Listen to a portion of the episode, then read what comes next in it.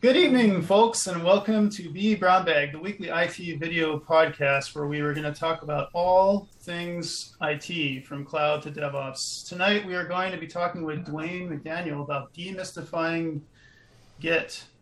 Dwayne has been working as a developer, so welcome, Dwayne. Hey, welcome. Thank you very much for having me. Absolutely. Thank you for for for jumping on here and excited to talk to you about about all things Git. So, um, so tonight, uh, Dwayne has been working as a developer relations professional since 2016 and has been involved in the wider tech community since 2005.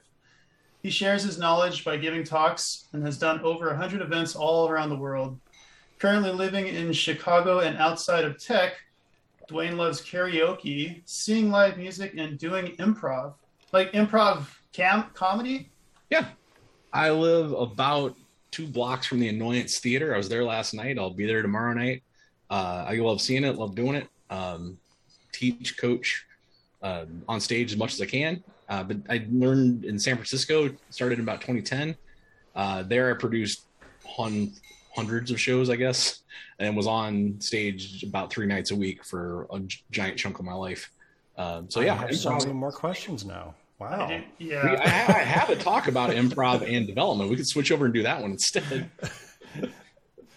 No, we'll save that for the next. We'll save that for the next brown bag. This is going to be amazing. Actually, I'm already booked for another brown bag. I'll be talking about um, uh, what Git metrics can tell you about your team, and that will be in August. So we'll do. We'll schedule another one. End of the year. End of the year blowout. amazing. I, I would also like to to give kudos to whoever it was that came up with the Git Kraken logo. That is my favorite logo. It is. It is. It's. It's. it's it's I am also an octopus aficionado. Um, when, when I scuba dive, my, my sole goal is to find octopus and, and film them as much as possible. So when I saw that, I was like, this, this is going to be amazing. I can't wait.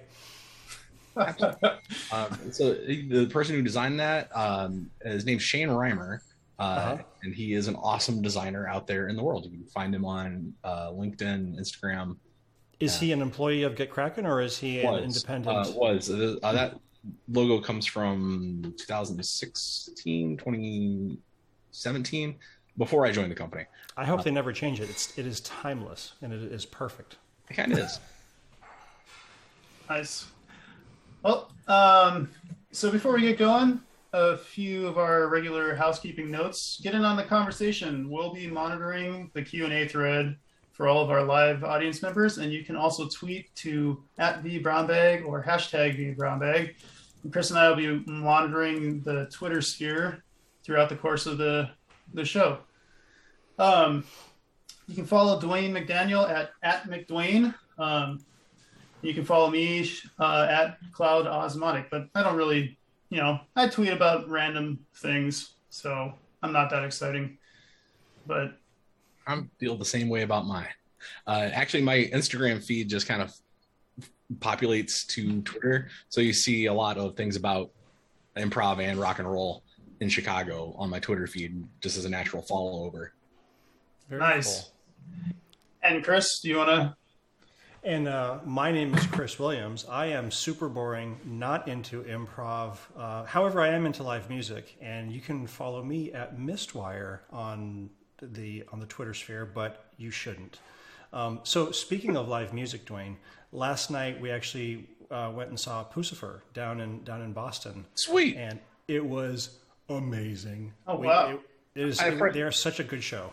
yeah they're coming to town uh, my friends have tickets i do not at this point but highly recommend you attend if you if you're a Maynard James Keenan fan at all because of Tool or Perfect Circle or anything like that. Uh, Mm-hmm. saw- Pus- I- saw Tool when they came through town in the United Center. That was an amazing show. It was back. it's it's it's it, they have the I mean there is a Venn diagram of the of the of the people that go to the different kinds of shows and I, I enjoy Tool and the other and, and Perfect Circle as well, but Puscifer has got this like really very very cool vibe, and the live show for it is very um, not interactive, but a lot. There's a lot more than than what they do in Tool with all with the, the curtains and everything. So highly recommended. Two thumbs up. Um, yeah, that's Saturday actually. They're playing here in Chicago. Saturday, uh, July second. I'm I'm so, I'm hoarse from shouting from last night. That's that's how good of a time I had. I might end up at that show. We'll see. If if you go, let me know what you what you think about it. Well, you'll see it on Twitter if I go for sure. Awesome. All right, well let's let's give you the power so that we can uh, light this candle. I want to learn all about Git tonight. Well, cool. So I should hit screen share. Uh, it says I can't share until. Sean, you have to relinquish the power. Don't you know how Zoom works? I'm still Uh, learning myself. They I use Zoom every day, and I'm still figuring out where stuff is, and I still can't find the chat button half the time. So share screen. And it and it changes when you share a screen, so it totally throws off my game too. And as soon as I shared screen, it moved all your talking heads around. So now I'm staring off into space. Just trying to get Zoom to cooperate and go snap to the bottom of my screen. Why will you not do it? I keep snapping it back to the top of my screen for some reason. There, that's good. Now I can see y'all. Um, so hey everybody, thanks for very much for having me. And we're gonna try in the next you know 50 minutes or so to demystify Git. It's a tool like I think it's been said everybody uses. 95 plus percent of developers on earth use it. Um, but you ask a lot of people how it works internally? It's fuzzy at best. Um, and that's what hopefully we can talk about. So i already had an intro there but i just like showing the GitKraken logo again. Um, quick leo would just like to say what we do at GitKraken other than just have really cool logos and backgrounds. Shane also designed one behind me. Um, meant to symbolize chains of, of commits.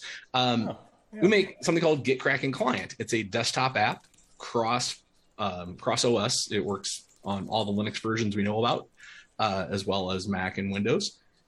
It actually is really awesome because you don't actually have to install Git to use GitKraken. It uses uh, NodeGit under the covers to accomplish Git. So uh, it can be used in situations where you just can't install Git.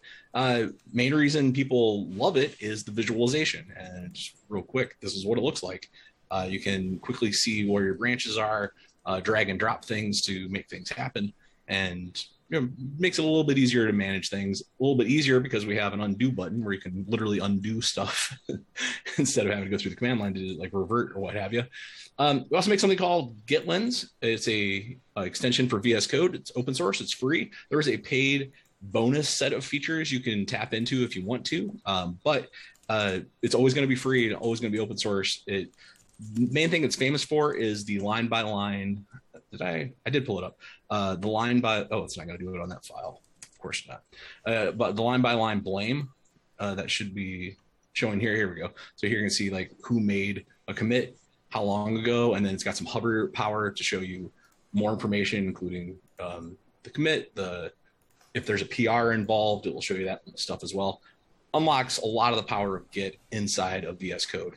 And the last one, Git integration for Jira, does exactly what it says on the box. If you're using Jira, it gives you a way to tie in your Git instances to Jira to like create branches and modify things and Git directly inside Jira. I'm not going to demo that one because well, I don't know. Not everybody uses Git or uses Jira.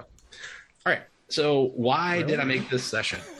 Uh, yeah, I know. Not uh, everyone in the world does, but people that do love it. Who Um, doesn't use Jira? I use it to wash dishes. you kidding me? I, I, I you know, I, I surfed. Uh, I, I surfed. Never mind. I'm not gonna make that joke. I was gonna say I surfed all the way across the Atlantic on Jira once. Doesn't make sense. Um, so why this session? Why did I put together a session about demystifying Git? Well, um, before I answer that question, I always like to put up this disclaimer. This is one of my favorite books ever in my whole life. Can't teach a kid to ride a bike at a seminar. I cannot teach you all of the internals of Git and demystify it completely 100% to everyone's satisfaction in the time I have. But I can send you in the right direction. At the very end of this, I will send you in the directions where I learned most of what I know from about Git. And the only way you're really going to learn it is to go explore it yourself, get the commands in your fingers, and start digging into it. So then why did I do this if I can't make you a Git master?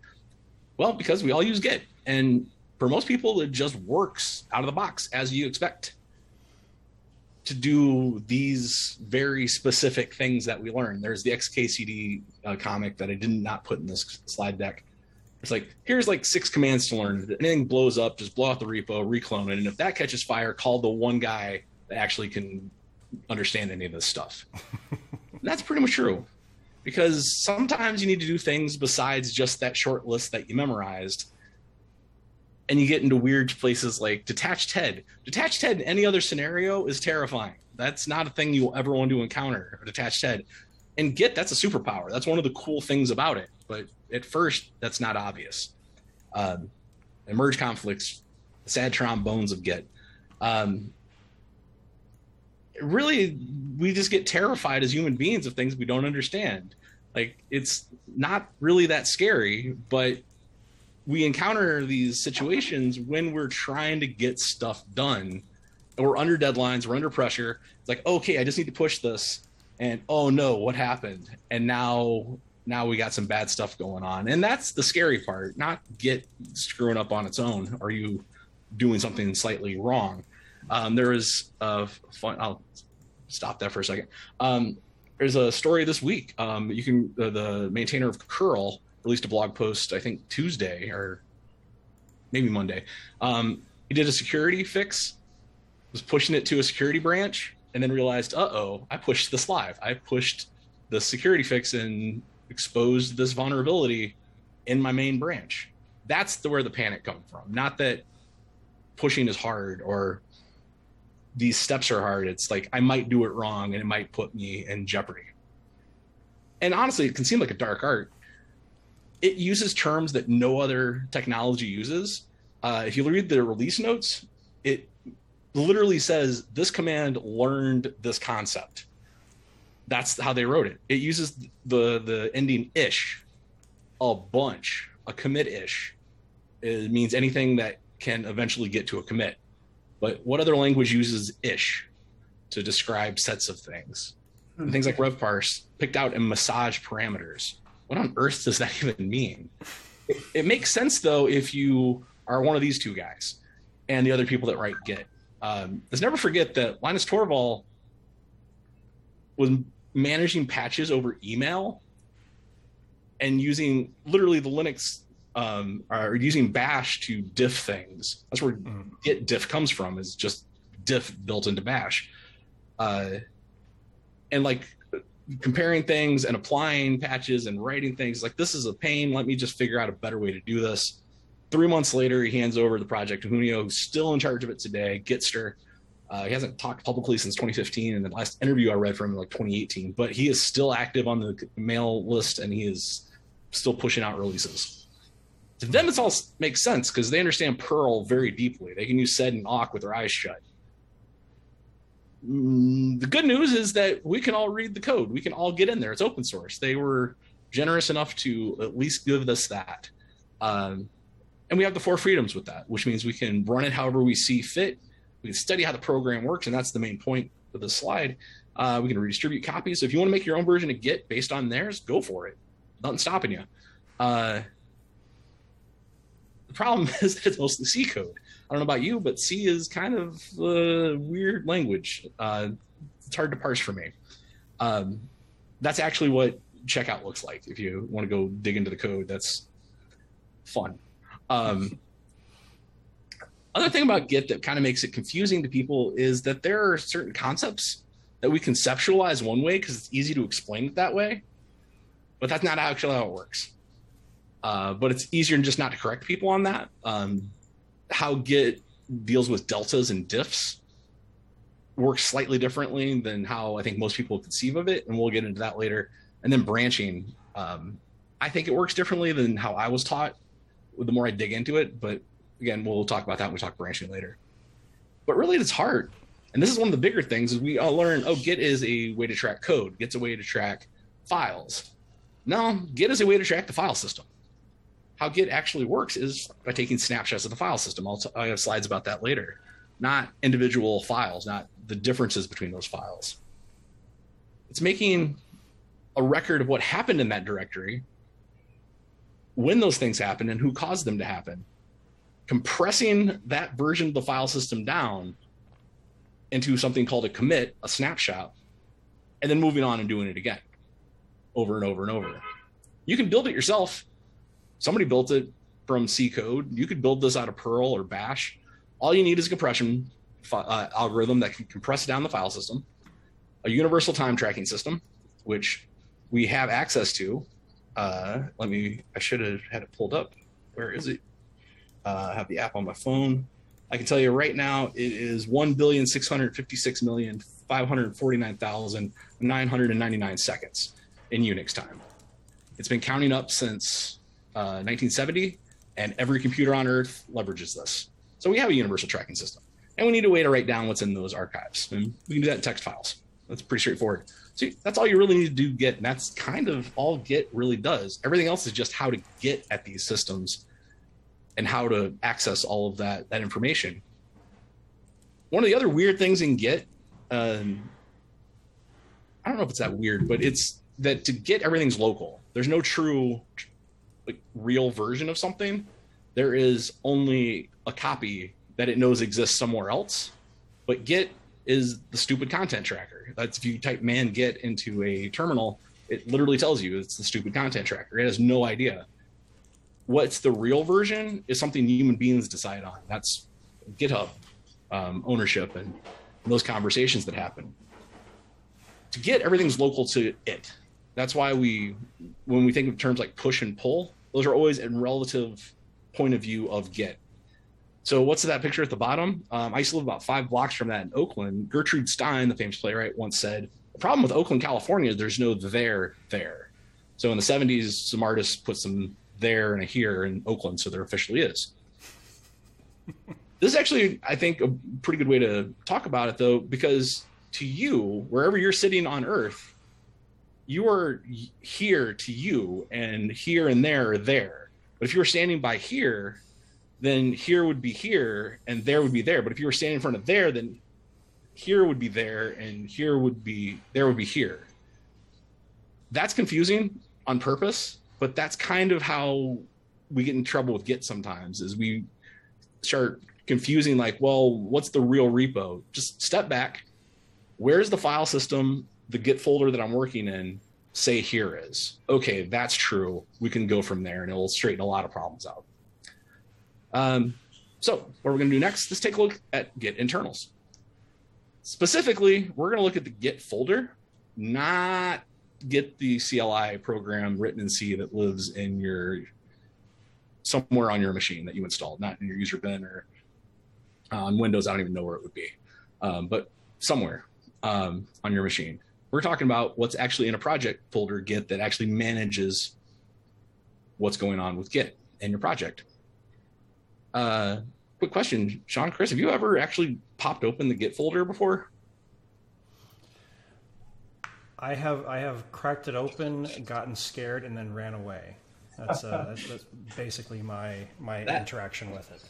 I have to I, write some hooks, yeah, to yeah. to write hook, put hooks in, but that's about it. I have uh, taught Git to well over a thousand people, and that's that is the most common answer. Those are the two most common answers. Uh, hooks definitely is awesome. I don't really talk about in this talk, but hooks are super power automation platform scripting that we're not going to get into today. Um, but the one file in there that I do want to draw your attention to is head. Head is 20 bytes big. Hmm.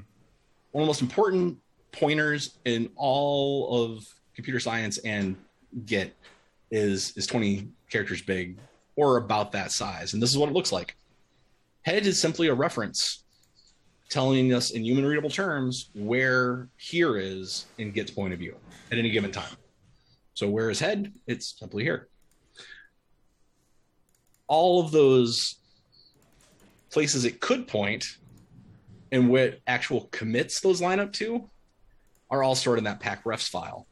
So you can easily see if you just look in it. And I highly encourage if you're at home, open up a Git repo right now and like take a look and see like, oh wow, that's there. Um, but references to what? What are these references to? What I mentioned earlier. Git's taking these entire snapshots of your file system, whatever folder that that .git folder is in, that and recursively everything down. It's taking the snapshot of all of that. It's really smart about it though, because if a file doesn't change between versions, all it does is say, well, I'm gonna point back to the last version. That's that's the ver- that's the true version. So it doesn't take a whole new snapshot. There, otherwise the project would grow exponentially every time you took a commit. Um, is only put, packing a new version of whatever change. So in this case, C2 would have changed in version three, or B1 and A2 would have changed in version four. So, so yeah, this that's always sort of like that's definitely mystified me, right? When you're when you're looking at your file system and you're working on some code and you change a branch, Mhm. the code changes, but even if you've committed like deletes or you've moved files, like those files will disappear out of the folder and reappear when you change back to the branch. Where is it storing? Like, how does that work? Where does that? Where do they go? I am very glad you asked because that's literally what the next piece is. Um, so where are we're doing with the commit. Um, so at I'll got it slightly out of order. I'll come back and answer that question. I promise. Let me get it through this order to make it will make a little more sense. And then if I haven't it, answered the question, late. come back. Oh no, totally, totally. That's a great question though, and that's literally what this next section's about. I just couldn't remember what. There's a direct answer to that in one of the slides. It's just not yet. So what's in a commit? What does that snapshot actually look like?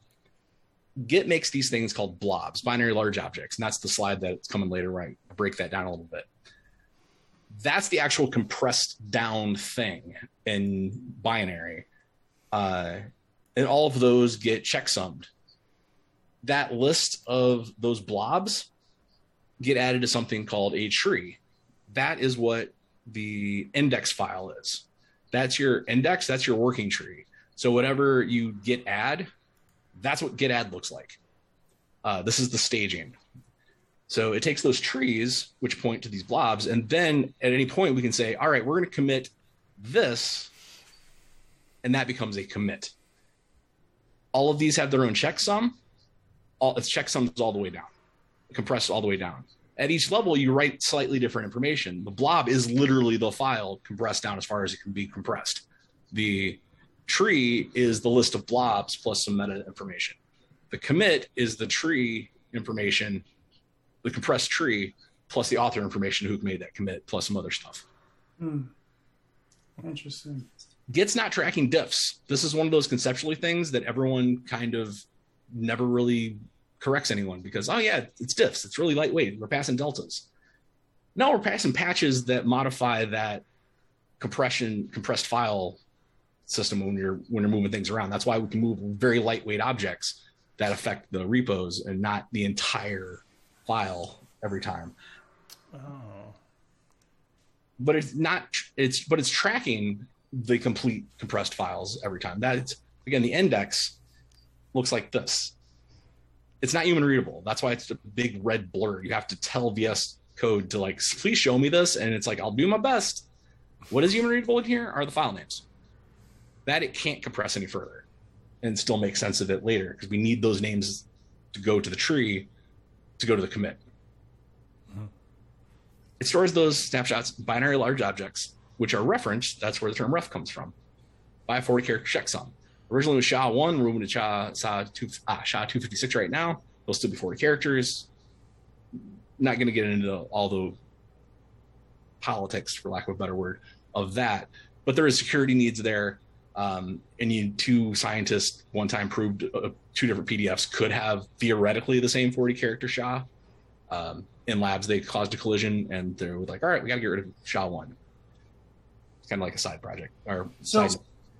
So Graham has a question, if you don't mind, since we're on this topic. But if it's just patches, doesn't that make it fragile for file errors? Um, no, uh, is the short answer to that. Because, well, again, you're not storing patches. Um, you are storing the complete thing, but then you're running a diff. Uh, this is why I didn't really include this here. Is is the starts getting a little murky, but then you're running a, a diff and you're passing that around, and then that diff's getting applied. It's uh, that patch is getting applied. Um, because again, remember where this came from. This was Linus Torvald running diffs and applying them.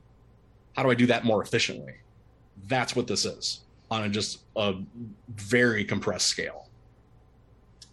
um, individual. Oh yeah, that was the next part. Um, individual objects. It's not storing like one thing. It's storing those snapshots over time. So if you look at your commit history and you go and look at your objects database in uh, in the Git folder, that's where this is located. It's uh, literally literally this. Um, two, where is it? My objects here. It's literally this, and I run a git diff, or uh, not git diff, a git log. Uh, what am I doing? Git log one line. Um, I can find 81, 81, 81. Okay, that's the first two numbers, and there's the full SHA um, for that object. And now I want to open anyway. Yeah, I do want to open it. And that is what that object looks like in a compressed form. That's the actual binary for that commit. What's in that commit? Um, some testing I did in an example branch I was doing when I was making a git bisect video. Can I just say that I, I, I really enjoyed those law uh, those commit messages? uh, that was specifically forcing a weird little scenario for git bisect, which I'll talk about later.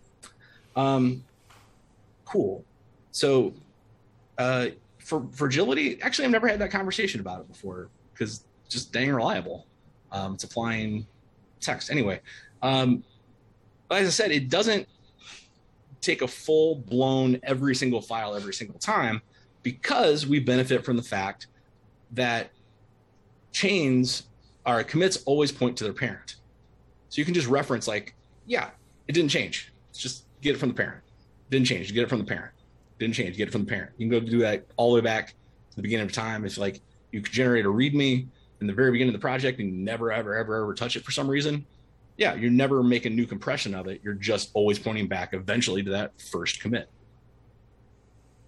Because of this parentage, then we can really stack these things up and see our full history at any given time. And that's where our logs come from. So remember, we're still in the, the tour to get uh, uh, Git folder, tour to Git folder. Um, that's where our logs uh, uh, logs come in. Our references give us ways to get back easily to see what we called or human readably called those commits. And that's what I just demoed over here is a git log uh, literally says, all right, here's what happened and here's the commit. If you need to get back to it, you can do something called a checkout to go get to those things. If you go dig through your logs file, um, you will see things that look like this, which will give you a starting ref, an ending ref, who did it, your email address. That's why you have to git config name and email to use Git. Uh, Unix timestamp, UTC offset, based on where your computer is, and then what actually happened. Beginning, end. And you might notice right now, hey, wait a minute, some of those are the same. I'll get to that in a second. But that's how it's storing this internally. So when you're on git log, it's literally looking up the list and saying, okay, that's presented to the screen. So it's not some magical format somewhere. It's just literally spitting text at you from it's parsing text out of a file that's in the git log file or git folder. Uh, go and dig through it. There's not, you're not going to break a git folder by looking around in read only files. Hmm. I already gave it away there, but Git doesn't just track your commits. Git actually tracks everything that happens we choose when we say, all right, here are these points in time where we want to write down our name on the thing and say, officially, this is the commit. This is the state that we want to get back to as a human being. Thankfully, Git is really paranoid about losing stuff, at least for a little while.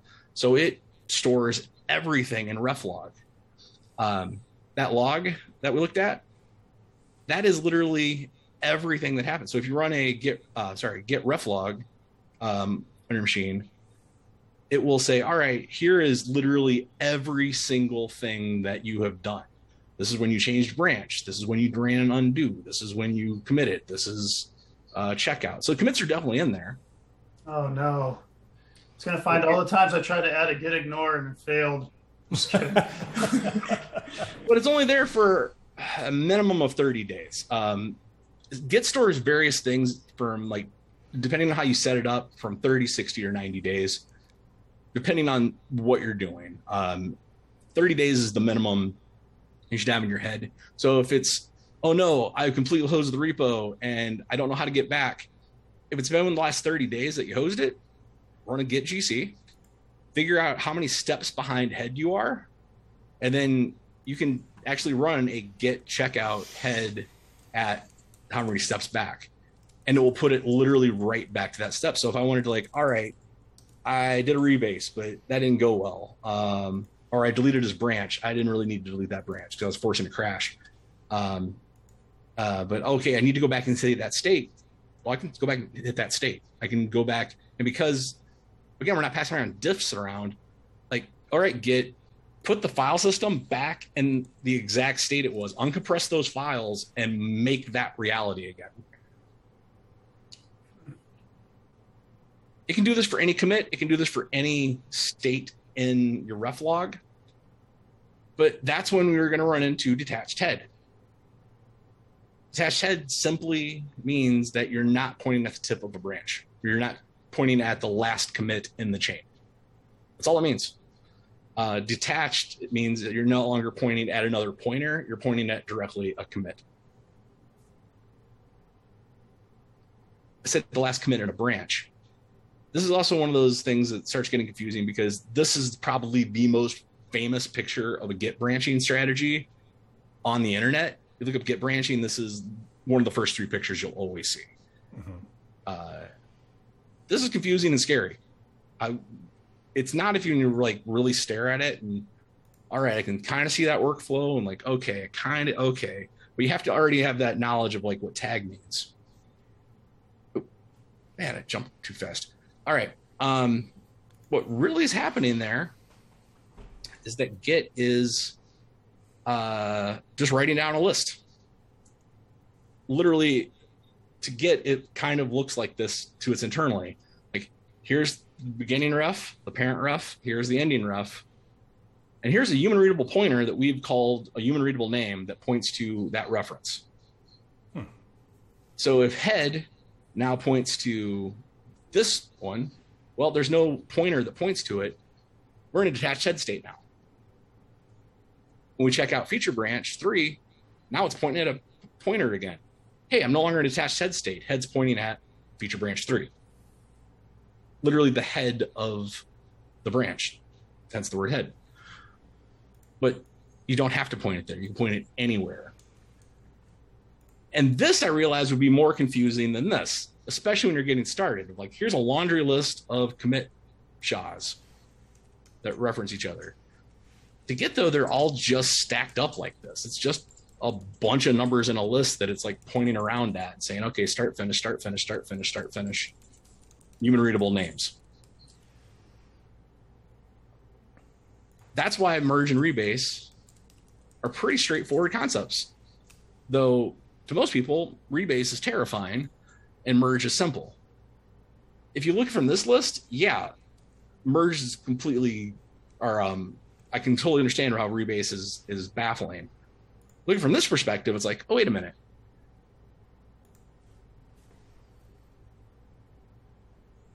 I got slides for this. Um, merge is preserving those other commits that were in that list, those sets of refs. Rebase literally just rewrites all of them into one line. So instead of having like, all right, here's this, uh, go back up to my here. All right, instead of uh, here is a base commit that feature one is based off of originally, and now we're moving up. If I wanted to merge head or hotfix, I'm sorry, got that backwards. If I wanted to merge uh, feature one into hotfix,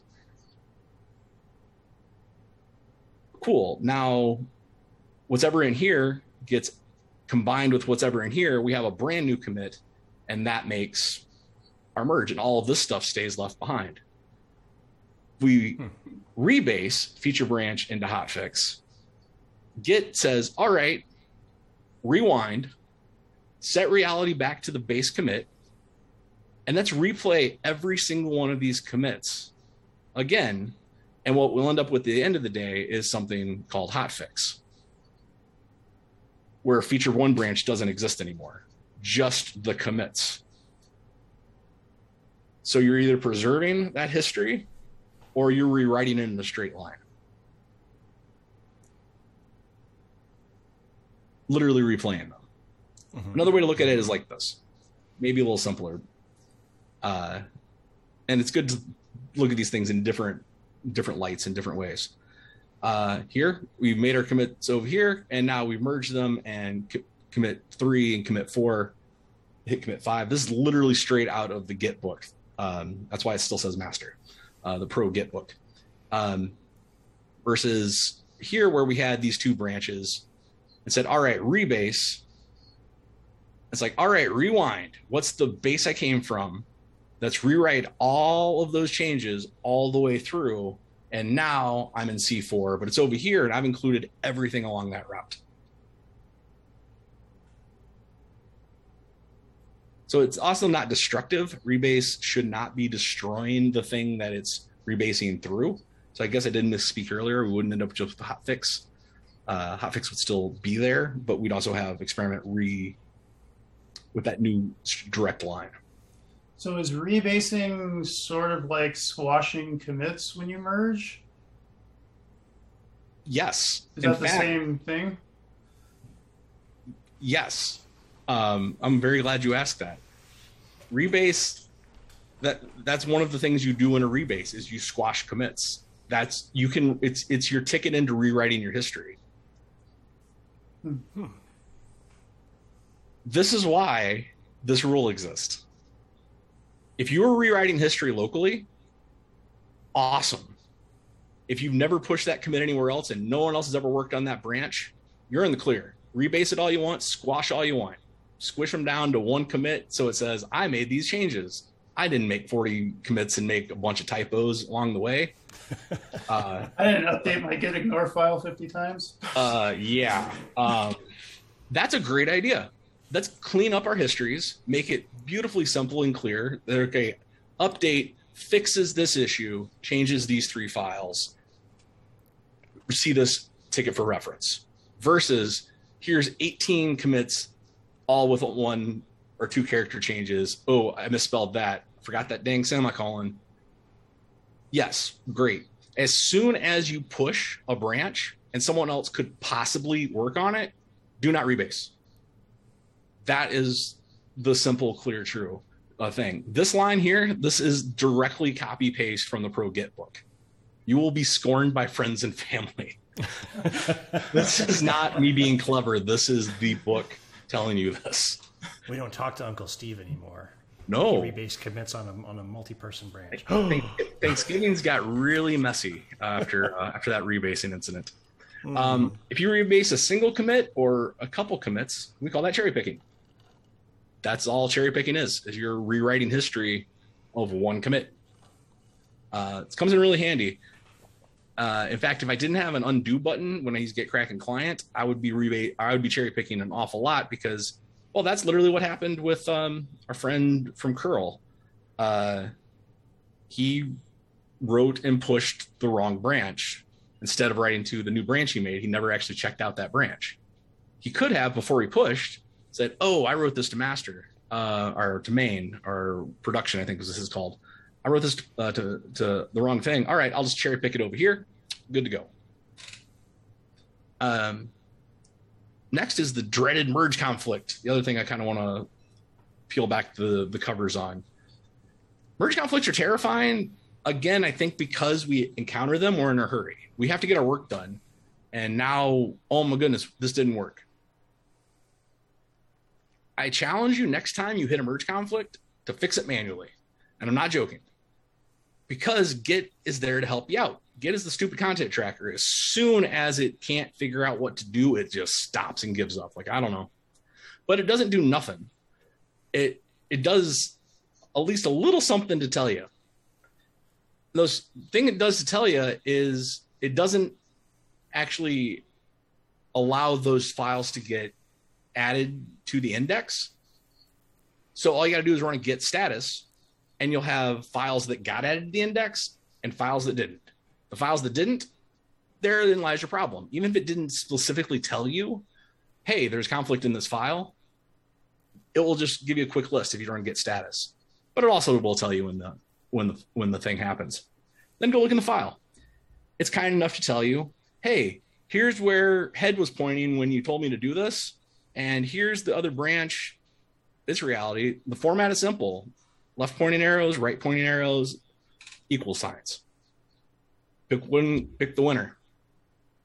Whatever the one you think. Cool.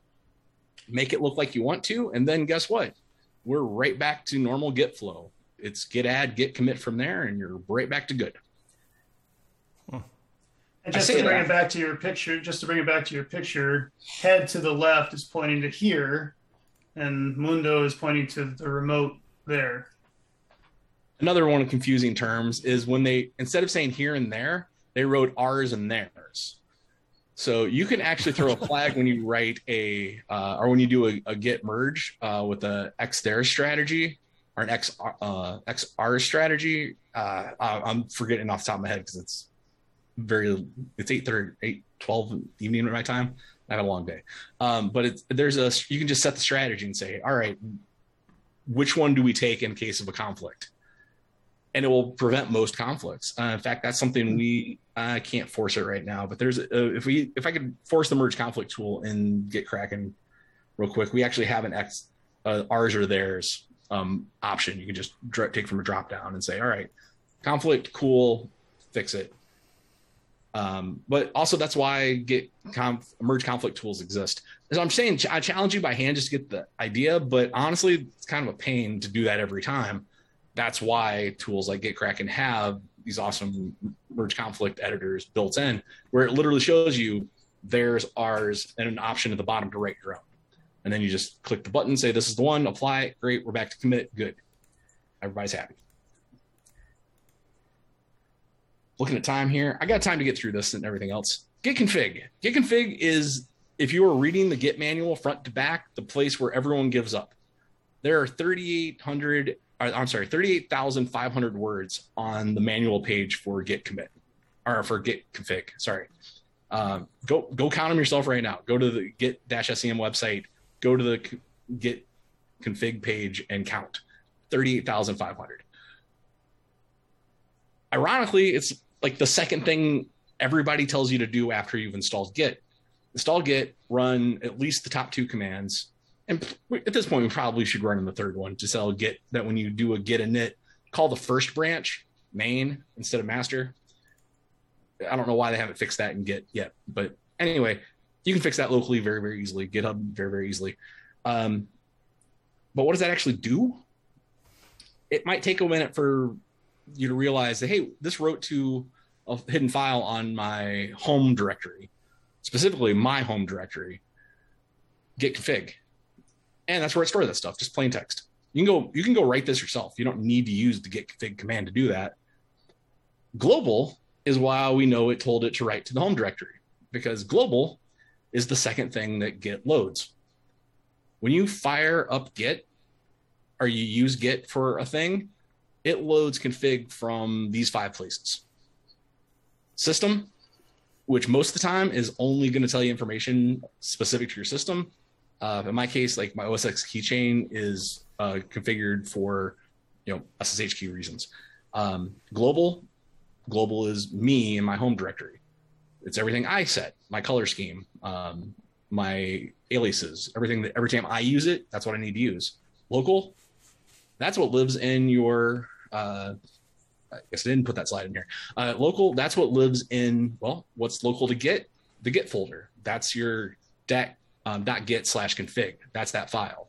Those are things like uh, the a branch, which what remote goes to what branch, and all of those minutia of that particular uh, repo. However, you can actually go much further grain detail and set git config options for worktree and per blob. literally down to the blob level. Nobody does that that I know of. I couldn't find a real actual example of why you would do those things in my quick research when I was putting together the slide, but you can.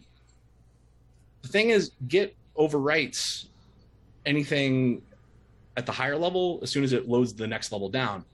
So if you set a different username and email and local, that's what your commits are going to be signed with. So if you want to have five different GitHub accounts, cool. Just set your username and pat or user not password username and email in the .git slash config file instead of relying on it to be your global setting. Really quick, how do you get to those?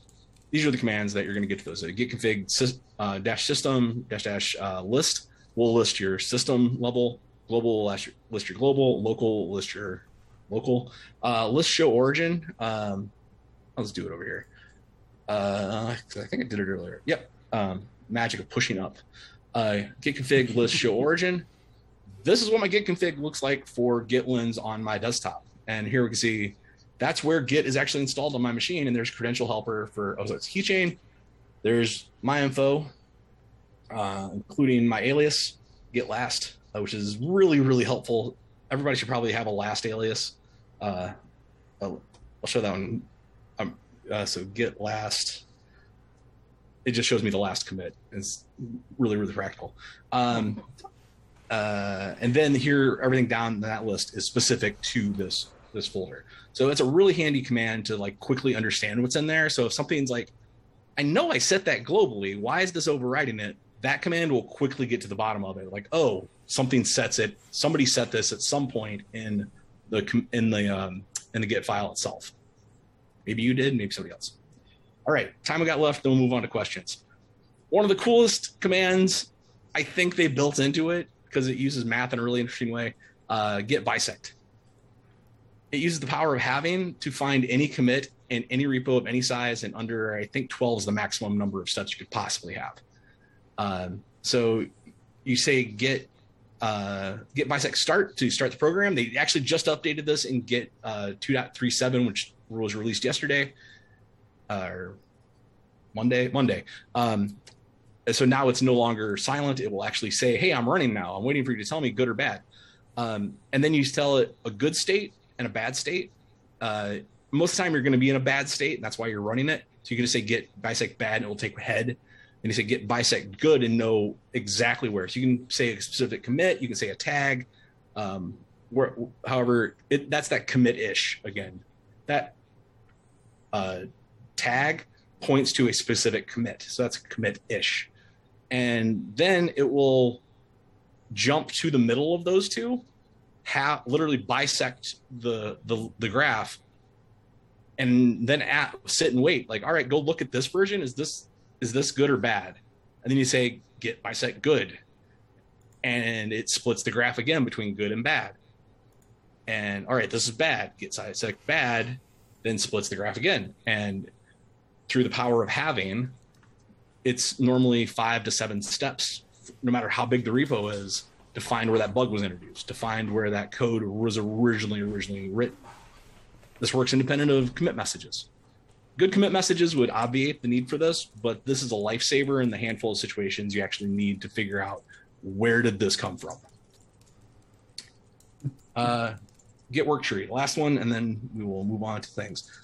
So Git by default only lets you have one working set of thing at a time. It can only handle head pointing to one thing at a time because there's only one pointer called called head. But there's only one pointer called head per directory because again, we're not talking about files, we're talking about the file system.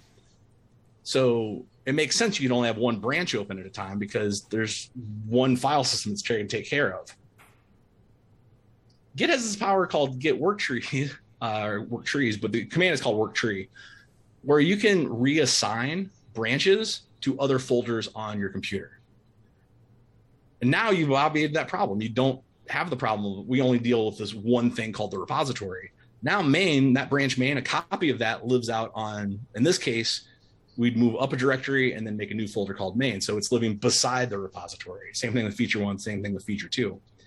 and then to uh, oh sorry, and then to check out any of these, you just change directory. So Git can have all of these open at once because they're not colliding because they're no longer in the exact same place. So Git's here can be here and here and here and here all at the same time because you are only going to reference it from here, even though it's open here, here, and here. One of those confusing things. Why does this exist? Uh, this, this is how you use it. I'll let you read that. Um, this is one of those things until you try it, you, you won't really, I think, uh, learn the commands. Um, but how many people have ever been in dependency hell of, especially, you know, npm world where I cannot stop. I cannot commit right now. I cannot stash this. I cannot. I, I can walk away from the computer and I can walk back, but that's all I can do. And we get that message on Slack. Uh oh, I have to drop everything and I have to fix this. Work tree exists. Git work tree list, see what's actually truly what's what's already hanging off the tree. Most times it's gonna be nothing. It's just gonna be one thing, and that's gonna be what your, your branch git work tree add, add the path where you want it to be, and name the branch at the end of it. Best practice, put it outside of your repo, somewhere outside of that repo so Git doesn't get confused. Do your work, work work over there just like you normally would. When you're done, uh, clean up after yourself like you should with Git anyway with branches, and get work to remove that. So you you can get in this weird state with work tree, and that's one of the downsides to it. Is that um, if you have try to check out a branch that's already checked out somewhere else, Git throws a really dumb error and it doesn't tell you anything. It's just like, I can't do that, but it doesn't tell you why because it just doesn't. So clean up after yourself. But when you go back to change directory to the original thing where you were in dependency hell, it's exactly where you left off. It's like you walked away from the computer, used another computer to get access to code, then came back to it. It's one of the most powerful features of Git. And for some reason, we don't talk about it that much. Maybe because it's tricky to use, but it's been there since 2015. This isn't a new feature. So, uh, if we can dig into that a little bit, so so let's say I have a repository. I have two branches, main and feature branch, and sure. I'm on feature branch, and uh oh, there's something weird in here. So you're saying we can do git work tree add some other folder above repo feature branch, go over to that folder, and so if we work on that folder and commit, hmm? how does that commit information get back to the folder that everything's under? It's a linked copy. Okay. So if we're working in main, let's say we're working in main, the, the main here doesn't exist. We're just working in our repo. So let's say we're working in another branch inside the repo, repo branch. Cool. Repo branch. And all right, now we got to go and work in feature. Cool. Change directory, now from our terminal, we're in feature branch one, completely different folder on the machine. From here, we say, okay, commit add. This is a linked copy that goes back to the Git folder inside of our repo. It writes everything as it normally would. This is a bit confusing, I realize, but this is another one of those places where you look at what head's doing and that's when head looks a little bit different and you start looking at the commits and they look a, uh, uh, in logging looks a little bit different. It's one of those magic this is one of those more black box things about it. Um, but it i don't want to say just trust me this is, is definitely testable. Um, with GitLens this is actually one of those features that they have uh, one of those things they have to have set up for a git uh, GitLens plus account um, but say I want to put main somewhere else, I will put it in my documents folder and uh, zooms in the way. Um, then I can create a work tree any of these strategies. So I'll say, uh, here, call it main still. I can't because I just called it the same thing, didn't I? That's dumb. That was my fault. Not, not, that's user error. Actually, get trees already worked out, didn't it? Dang it. All right create work tree. We're going to create main. We're going to put it here. select it. And this time we're going to say put it here. Cool. That should work. Now, uh, quit. Uh, git work tree list. There. Um, now I got two two things going on. So if I do a git status here, I am on branch example, git bisect example. Um, if I uh, change directory to slash git one, no, dash dot dot dot, yeah, git one. I guess I have a lot of things called GitLens, don't I? Documents, GitLens, style trees. Helps if I add the L, doesn't it? Dot work trees slash main and do a git status here. Now I'm on main. Hmm. So if I go in and the VI to my README, uh, oh, I cannot type. All right, let's say I make a new file called read.m uh, and say hello. I hope no one's watching this and judging my typing skills uh, at the end of the day. Um, uh, or quit. Um, and do now I do a git status, and now it's there. But if I uh, ch- change directory back to GitLens and do a git status over here, I'm in git bisect and nothing's happened. Oh, interesting. Huh. I could I could have also jumped through uh, the GUI to do that as well with GitLens, but just wanted to show you in the command line. Right. That's Very what cool. Very cool.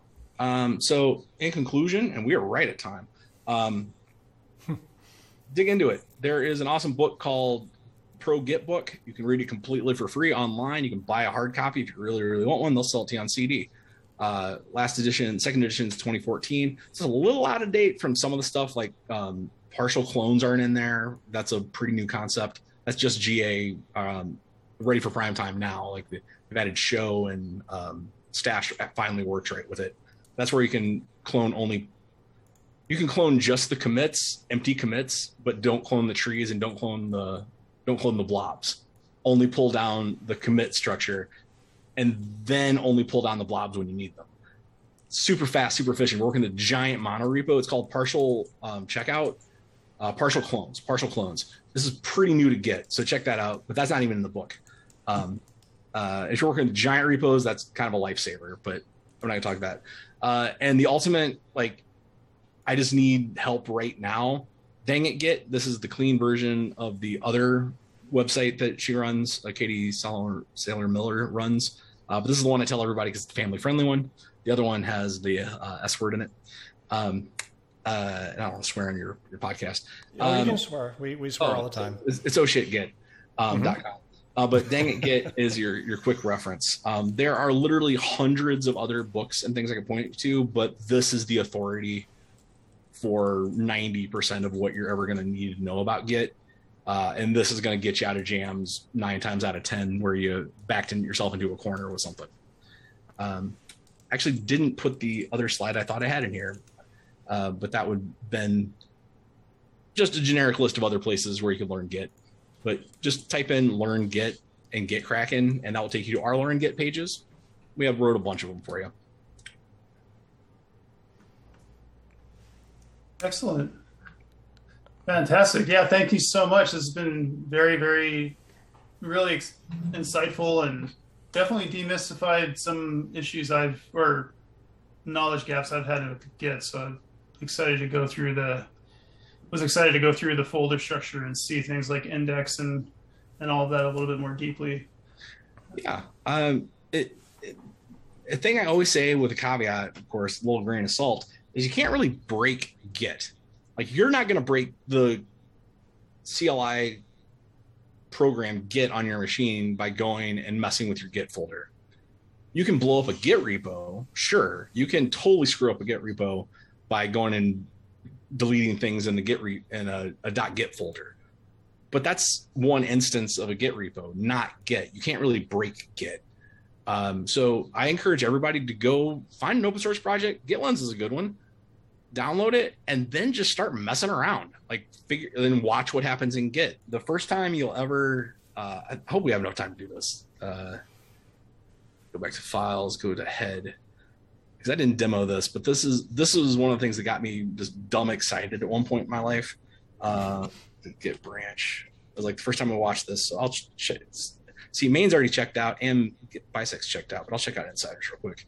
Um, so I'm gonna get check out. Actually, use Switch. Switch is new. It's clear. It's way easier to explain to non-English speakers. Um, uh, it turns out I didn't know that, but I've had two different people from two different parts of the world tell me Switch makes more sense. Um, insiders, then check out, and also there's a bunch of cruft with. Uh, did you see that? Mm-hmm. Yeah, watch, watch head up here, not what I'm doing down here. So I'll get switch, and then if you throw the minus sign, uh, um, it will do the last thing. That's the troop checkout as well. It's a, a bash thing. Bam, rewrote. It rewrote that file just like that. That's all head does. Is just it keeps track of what's actively there. Um, like I say, there's this weirdness going on right now because we do have a work tree checked out with main, and it knows there's something weird there, but it's also not reflected in head. It's in here somewhere, somewhere, but I it's in it's this head. So Hmm. other weirdness. All right. Excellent. Take us out, Chris. Oh no no no! I, I was I was just going to say I, I can't wait to to uh, dive into that book and uh, and check and try bisect and work trees. That's that's two entirely new things that I, I didn't even know you could do. So um, that's uh, I'm I'm excited to just jump. Uh, hold on one second. Like, I don't know how much more time we got. I could demo bisect, but I don't want to make this an all night event. No, I mean we can we can we can schedule another one uh, for for a set, for a different time. But it's, it's, we want, you know, it's it's well, how long would it take? I mean, I, I do want to see it. All right, all right. Let's just uh, let's do it real quick. So that's actually why I'm in uh, uh doing the status. So I'm on my bisect example. So um, I have it's completely arbitrary uh, here. Um, oh no, that's because I left that other thing. Let's do a git reset. Uh, git reset. Let's do hard. Autocomplete. You're in my way. Okay. Come on. Tab. Got it. Git reset. Why did you show me the manual? Okay, it's gonna take forever because I don't know what. All right, so let's git reset. Hard. Okay, now we're back at the head. So if I look at um, do where did I write it? That's why I was over here, wasn't it? So testing, read me.